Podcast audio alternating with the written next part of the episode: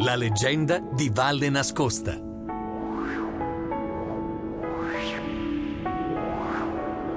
Mi chiamo Mary, ho sette anni e vivo in una grande città, la capitale della Francia. Avete capito, vero?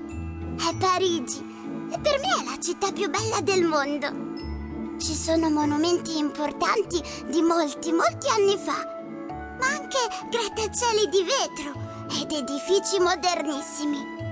Perciò, quando la scorsa estate ho visto quel piccolo paesino di montagna dove ho trascorso le vacanze, ero molto, molto stupita.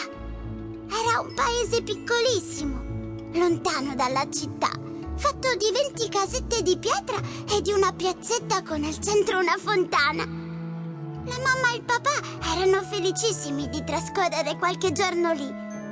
Ma io...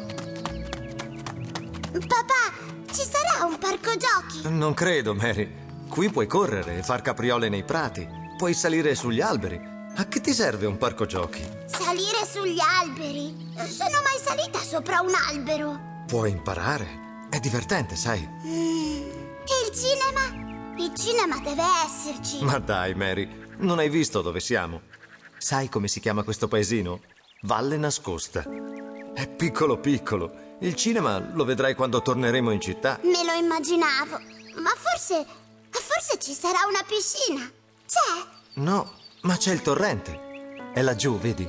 Vedrai che bei bagni ci faremo.